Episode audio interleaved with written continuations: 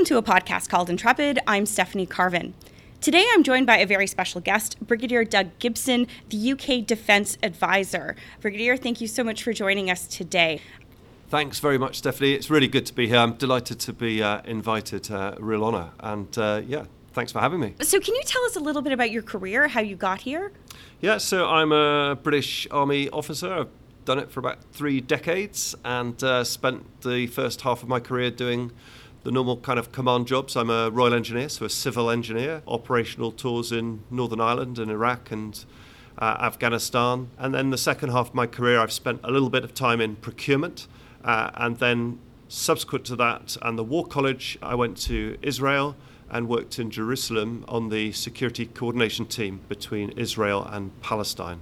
And then I find myself here in Ottawa. I've been here for 18 months working in the defense team and i can tell you a little bit about that yeah like. i'd love to hear so i mean because i think for a lot of listeners they hear you're the uk defense advisor not not the attache i had that wrong earlier so can you please explain what what is it that your role here is yeah sure so Attaches and advisors is just a, a, play on words. The bottom line, it's a bit like high commissioners and ambassadors. Ah. Uh, if you're in a Commonwealth country, then you are an advisor.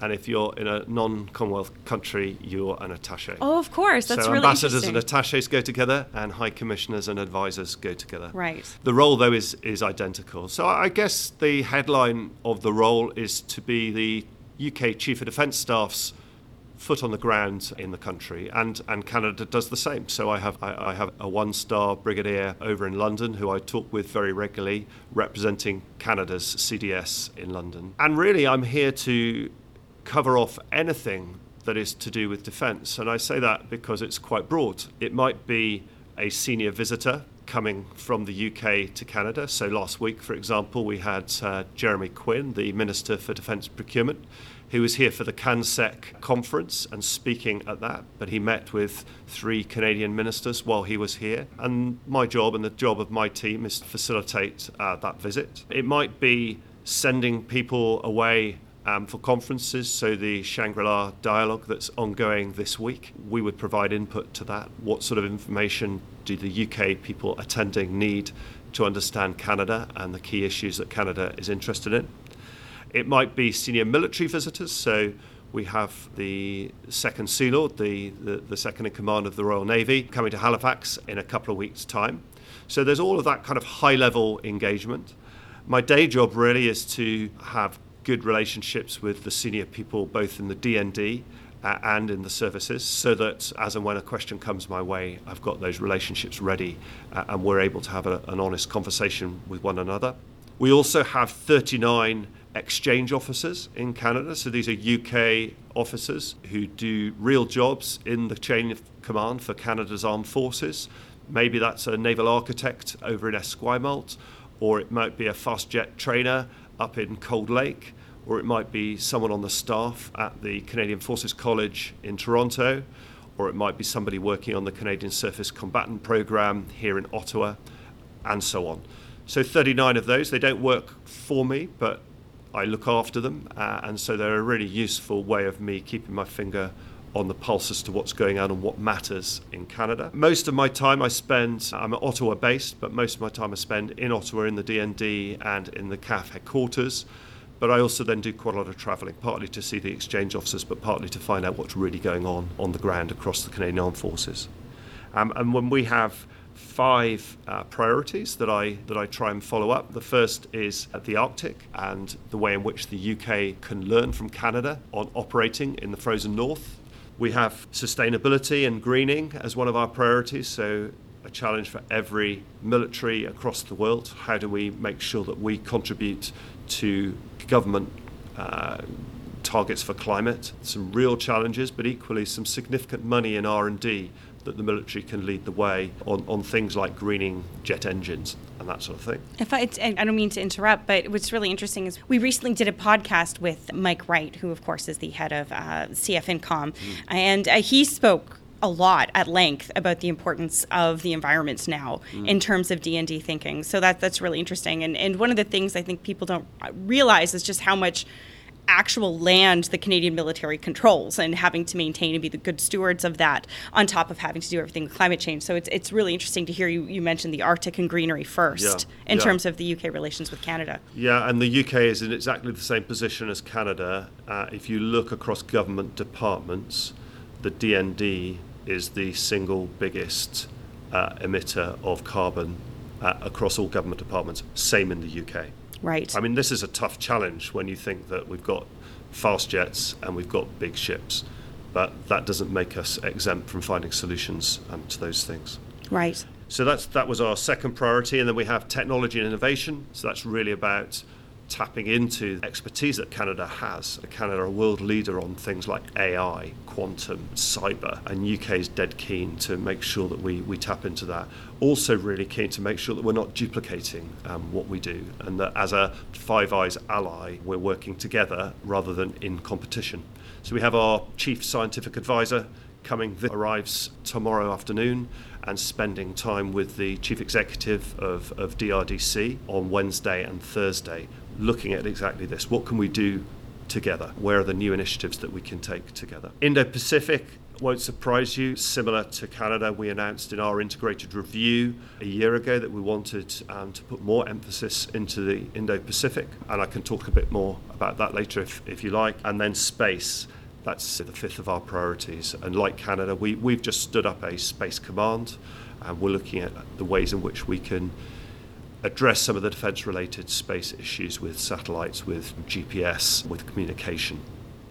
So That- those are our five priorities. That's really interesting. Um, and, and you did mention there integrated review. There was a defense strategic review that went along with that, and I'm I'm really curious about that because Canada has announced that it is going to be doing a defense review, and I mean it's a very separate process from what's happening in the UK. But I was wondering if you could talk a little bit about how the UK approached that, and perhaps we, we'll link to that in the, in the show notes for everyone uh, to click on if, if they want to see it.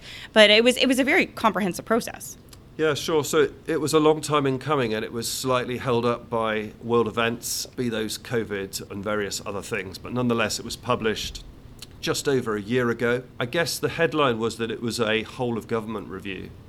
So it wasn't a defence review. We've had plenty of defence reviews in the past, but this was an integrated review, integrated across foreign policy, defence, security, trade, and aid.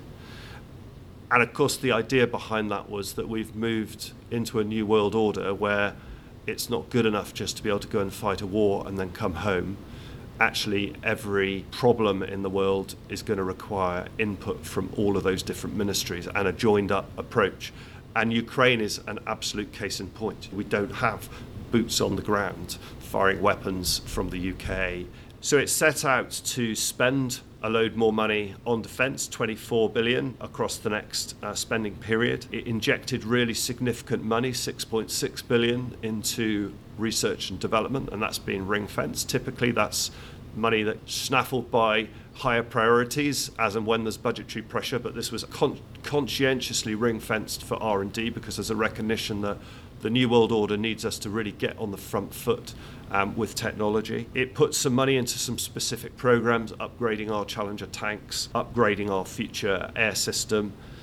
It put considerable um, priority against, and that's absolutely a pan department effort. So the new cyber centre is not led by defence, but it includes security and all the intelligence agencies as well as defence, and pulling that together is a real challenge.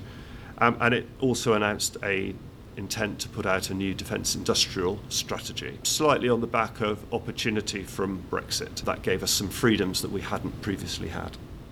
So a year on, we've launched a space strategy, pardon the pun, and that sets out the way in which we're going to own satellite um, capability.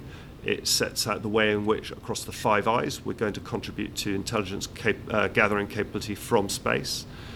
We've set out our industrial strategy, which really talks to the way in which we can both address the need for strategic defence capability, and we've seen this with Ukraine. We've seen that if we don't have production lines which have been kept alive then when we blow the whistle, it's much more difficult for industry to ramp up production. So we need strategic supply chains to be to be preserved. It talks too about the way in which we deal with industry. So we're now wanting to involve industry at a much earlier stage in our procurement so that uh, we're hearing not just what we want, but what industry can provide. And if Jeremy Quinn were sitting next to me, he'd tell you that he's very big on getting a, a 70% solution now rather than a gold plated 100% solution in 15 years' time. The world's moving fast, so we need to move fast as, as a military with it. So that's really interesting. it's, it's funny because in, in, Canada, sometimes people talk about, well, should we do reviews? Because the time the reviews come out, they, they get shifted by events. And, and we've talked about Ukraine, but in some ways, some of the stuff that, that I think is in that strategic review is, is coming out in, in the Ukraine conflict. And I'd love to, to chat with you a little bit about that. And you've mentioned it a number of times. But perhaps first we'll start off with the fact that there's been announcements that, of course, Sweden and Finland will be joining NATO or applying to join NATO. And the UK has been offering security guarantees to these countries and has really been developing partnerships with your Eastern European countries, particularly Poland. And I'm wondering if you can maybe talk about what that is and why that is and what this actually means for, for UK defense in Europe in post Brexit era. Yeah, so of course Ukraine is, you know, really fundamental to us at the moment. It's where the challenge lies. And when you look at the map and you see who's next door to it, then I think that's why we're so keen um, to support Finland and Sweden joining NATO. So we've made very clear statements that that's something we will support. And I think the initiatives taken by the Prime Minister and the Defence Secretary and the Foreign Secretary just to make clear our level of support, even whilst that negotiation is ongoing, is really just to, to shore up the extent to which we will support it. So I guess it's a way of just pushing the diplomatic process on, but equally being really clear to our NATO allies where the UK stands. And there's been some large uh, naval exercises in the, the in, in, basically the Scandinavia in, in the Baltic states um, that the UK has been a part of. Yeah, so we've been part of the Joint Expeditionary Force, the JEF, um, for a number of years. That's really come of age and been hastened, I guess, by the Ukraine crisis. But this sees, in, the, in, in that area of the Baltics, it sees us really putting big effort into our ability to operate in cold weather and cold water, our ability to cooperate with other naval allies, and our ability to do air land integration from a navy based or a, maritime based force. Right. So the other thing that I think the UK has been really uh, leading on in some ways is this pre bunking. In, in, its approach to disinformation in terms of putting out uh, declassified intelligence assessments. I mean, there were some really interesting ones. I, I always look every day to see when the assessment's going to be, and because I, I, just find this so fascinating, the kind of uh, way that the UK has led with these, and, and if um, listeners are not familiar what I'm talking with, but uh, every day the UK MOD Twitter account puts out a declassified intelligence assessment as well of its understanding of the conflict that day. And what today it was all about uh, Snake Island and the air defense systems and and some of the fighting that's going on in parts of, of eastern Ukraine. And but it's, it's also covered other kinds of, of information. It's not just updates about what's happening on the ground, but also kind of assessments as to what Russia is planning, what Russia's doing, how well it's doing, what the impact of some of its losses will be. And, and that's a really, really interesting thing because I, I can't think of another country that has really put out information in this way, at least in the modern era, to such a wide audience. So I was wondering if you could talk a little bit about the UK's approach to to declassifying intelligence, making it available, and and what what the implications of that really are. Yeah, so great summary of what we've been trying to do, and it does feel that it's landed landed really well. And I think this is new. So we've never done this before, and it's all. It may have been the UK that Twitter account puts it out, but this is this is absolutely a Five Eyes um, intelligence effort, and the the intelligence sharing is the backbone of, of Five Eyes. But I think what we're seeing is the nature, the character of warfare has changed. And when you're up against an adversary who is absolutely using disinformation as one of its key weapons, then you need not just to sit quiet and know that it's disinformation, you need to put out there that it's disinformation. So we made uh, a decision very early on to be much quicker about the rate at which we can declassify our intelligence and to be much more bold about the intelligence that we, we declassify. And so the analysis has gone out, not just the not the raw intelligence, but the analysis that has gone out is at a much greater level than ever was done, say, before in Afghanistan um, or Iraq. And the effect and the reason we do it is to provide a counter narrative um, to the Russian strategic information campaign, which, by the way, is extremely powerful. And if you live within Russia, you, you are largely believing everything that's coming out from Moscow. That's what we needed to counter. And I think early in the campaign, arguably, we, we wrong footed President Putin by doing this. I think he thought he would have a much easier ride as he headed towards Kiev. I think we've shored up public opinion across the alliance. So, where some might have wavered and some might have wondered whether this is an alliance that they want to stand shoulder to shoulder um, with, I think we've given those politicians the evidence they need to, to, to remain to remain loyal. I think we've given Ukraine the necessary decision action headroom that it needs to where it can be, be on the front foot. And I think, Steffi, we should expect this to be much more normal in the future. I think hybrid warfare, which gets talked, this is this is hybrid warfare in action. You know, it is not simply conventional forces lining up either side of a battlefield and fighting one another. The war is being fought in multiple domains. And so this is the intelligence response. Yeah, and I think it's it's worked. The challenge now, of course, is 103 days on to keep the publics. It's been a way of keeping Ukraine in the public eye, the fact that we're publishing every day intelligence assessments. But I think there is a challenge now to keep the public as interested as it has been, and therefore keep the alliance's politicians as interested as they have been. So I think there'll be more stuff coming out. Right. And I mean, you mentioned in the introduction and, and just having your bio in front of me, you, you've spent a lot of your career in, in, in conflicts where, or areas of the world where there is a lot of disinformation. I mean, we often associate it with Russia, but, you know, this was a part of the Islamic State. This was part of the other parts of the world where there, there's a lot of actors who are trying to muddy the waters. Are, are you surprised at all that, for all of its kind of much vaunted capabilities, that Russia has underperformed in this space. I mean, when we think about you know what Russia has done it, really in the 2010s we do know that that Russia has been very effective. And so I've been trying to figure out has Russia underperformed or have we successfully adapted? Hmm. maybe it's a bit of both. Right. Um, I think everybody has been surprised at Russia's performance. I think everyone was surprised in the early days at the lack as it appeared, of connection between strategic plan and tactical effect. So I think that there is part of it is is Russia not doing what we had expected.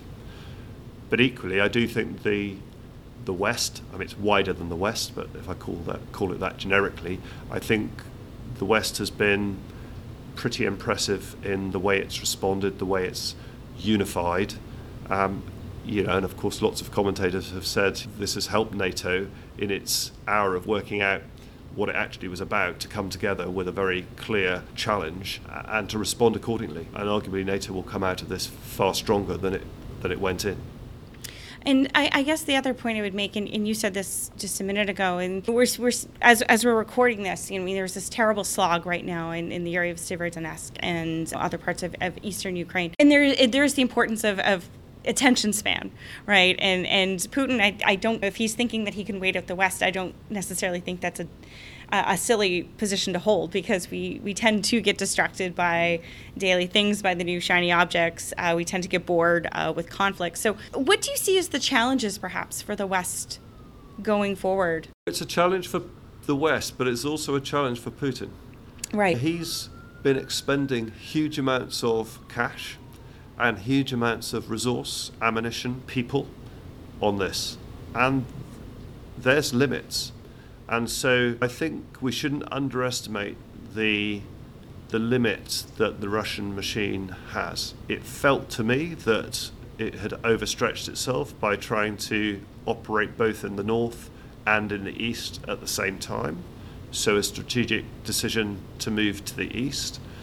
But supply chains are huge. Industrial capacity is limited. They've been Russia has been expending huge amounts, particularly of its smart munitions, over the last weeks to make progress, which they certainly never would have anticipated needing to use either that volume or that complexity of weapon system to achieve. So, so there is a there is a side which says I think don't underestimate the impact that this is having on the Russian military machine. But to your point of strategic patience from the West, absolutely.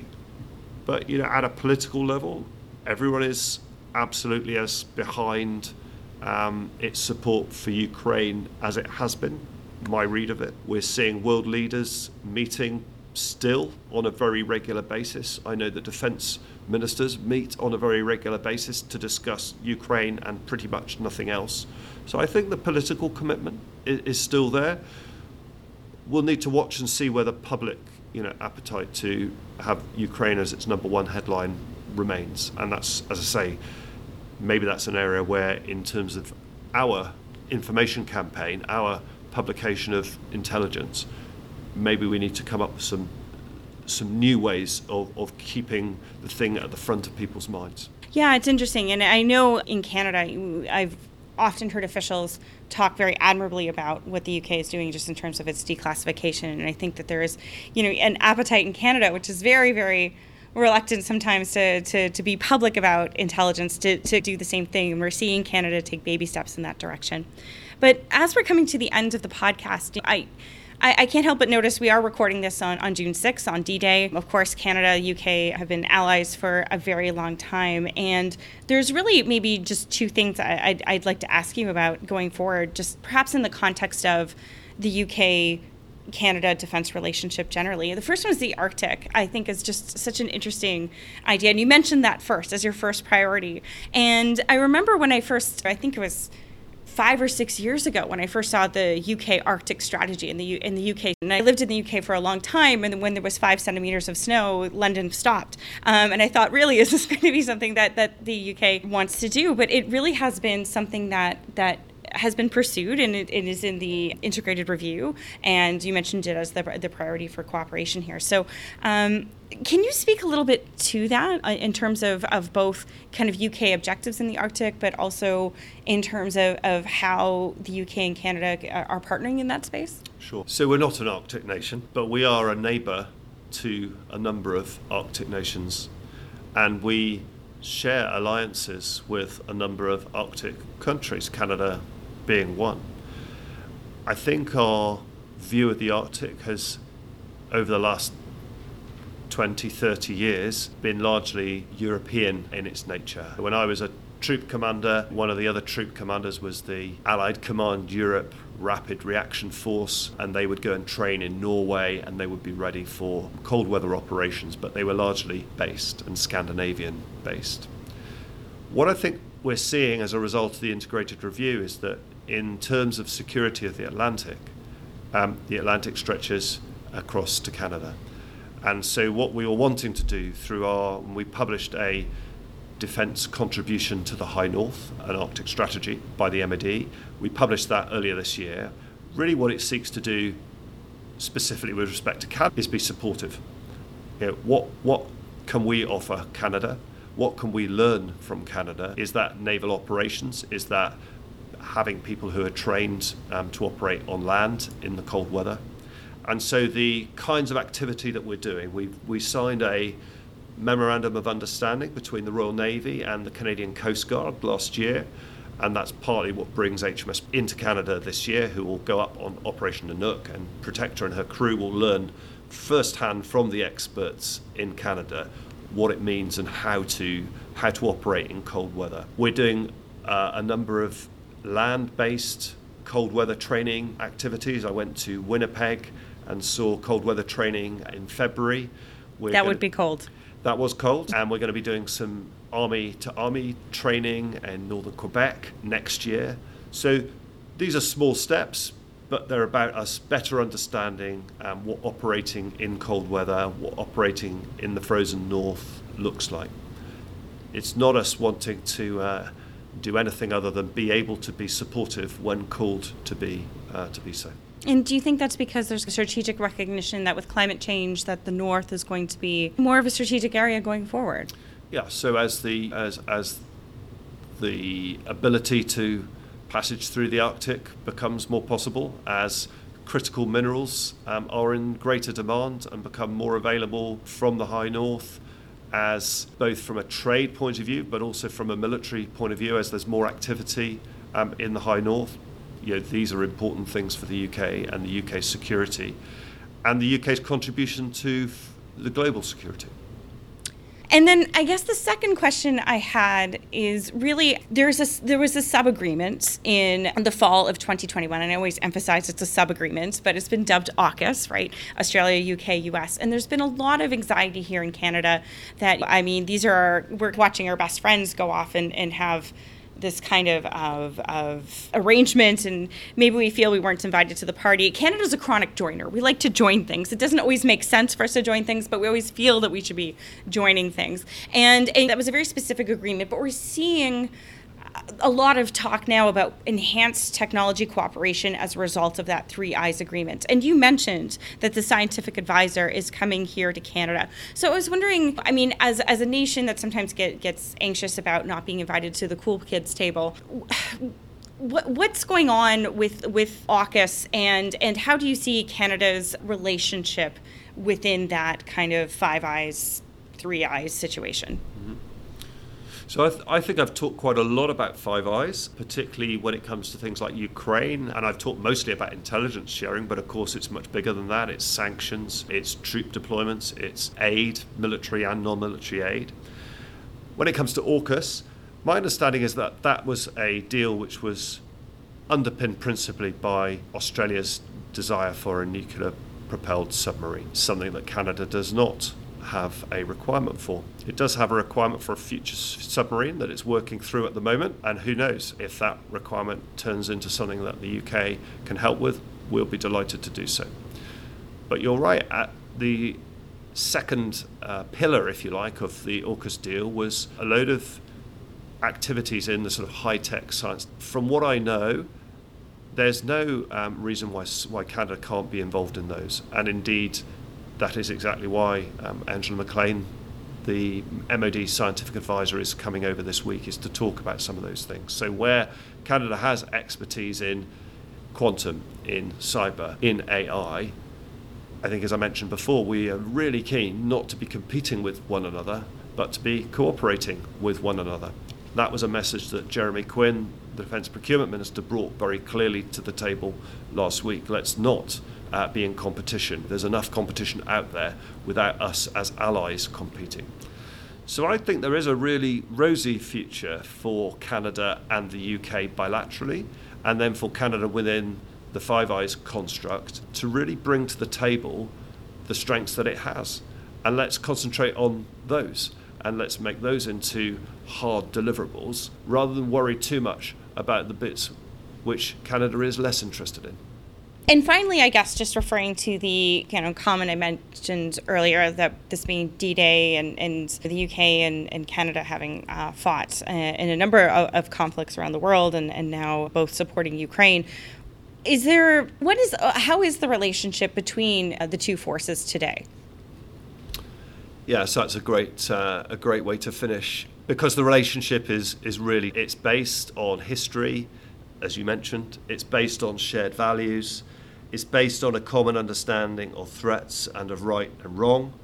I've talked to you about the footprint of exchange officers that we have here, our largest number of exchange officers in any one country outside the United States. We have regular senior level dialogue. Two weeks ago, the armies spoke one to another, sharing lessons, sharing plans, looking for opportunities to train together.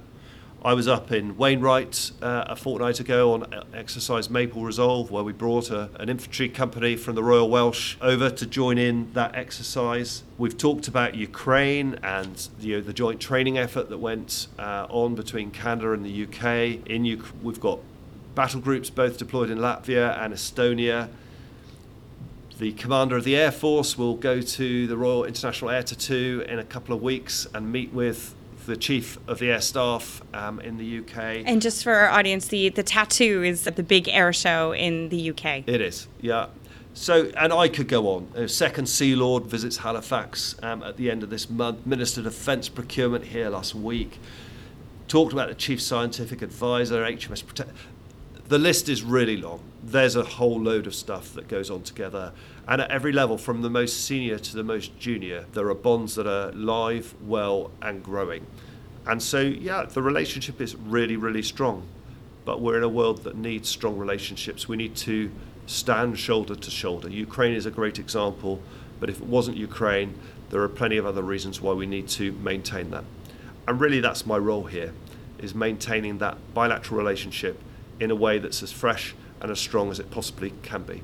Thank you so much for coming on the podcast and, and having, I guess, a relationship with us at Intrepid World. It's been a real pleasure chatting with you today. Been my pleasure. You're very welcome. Thanks for having me.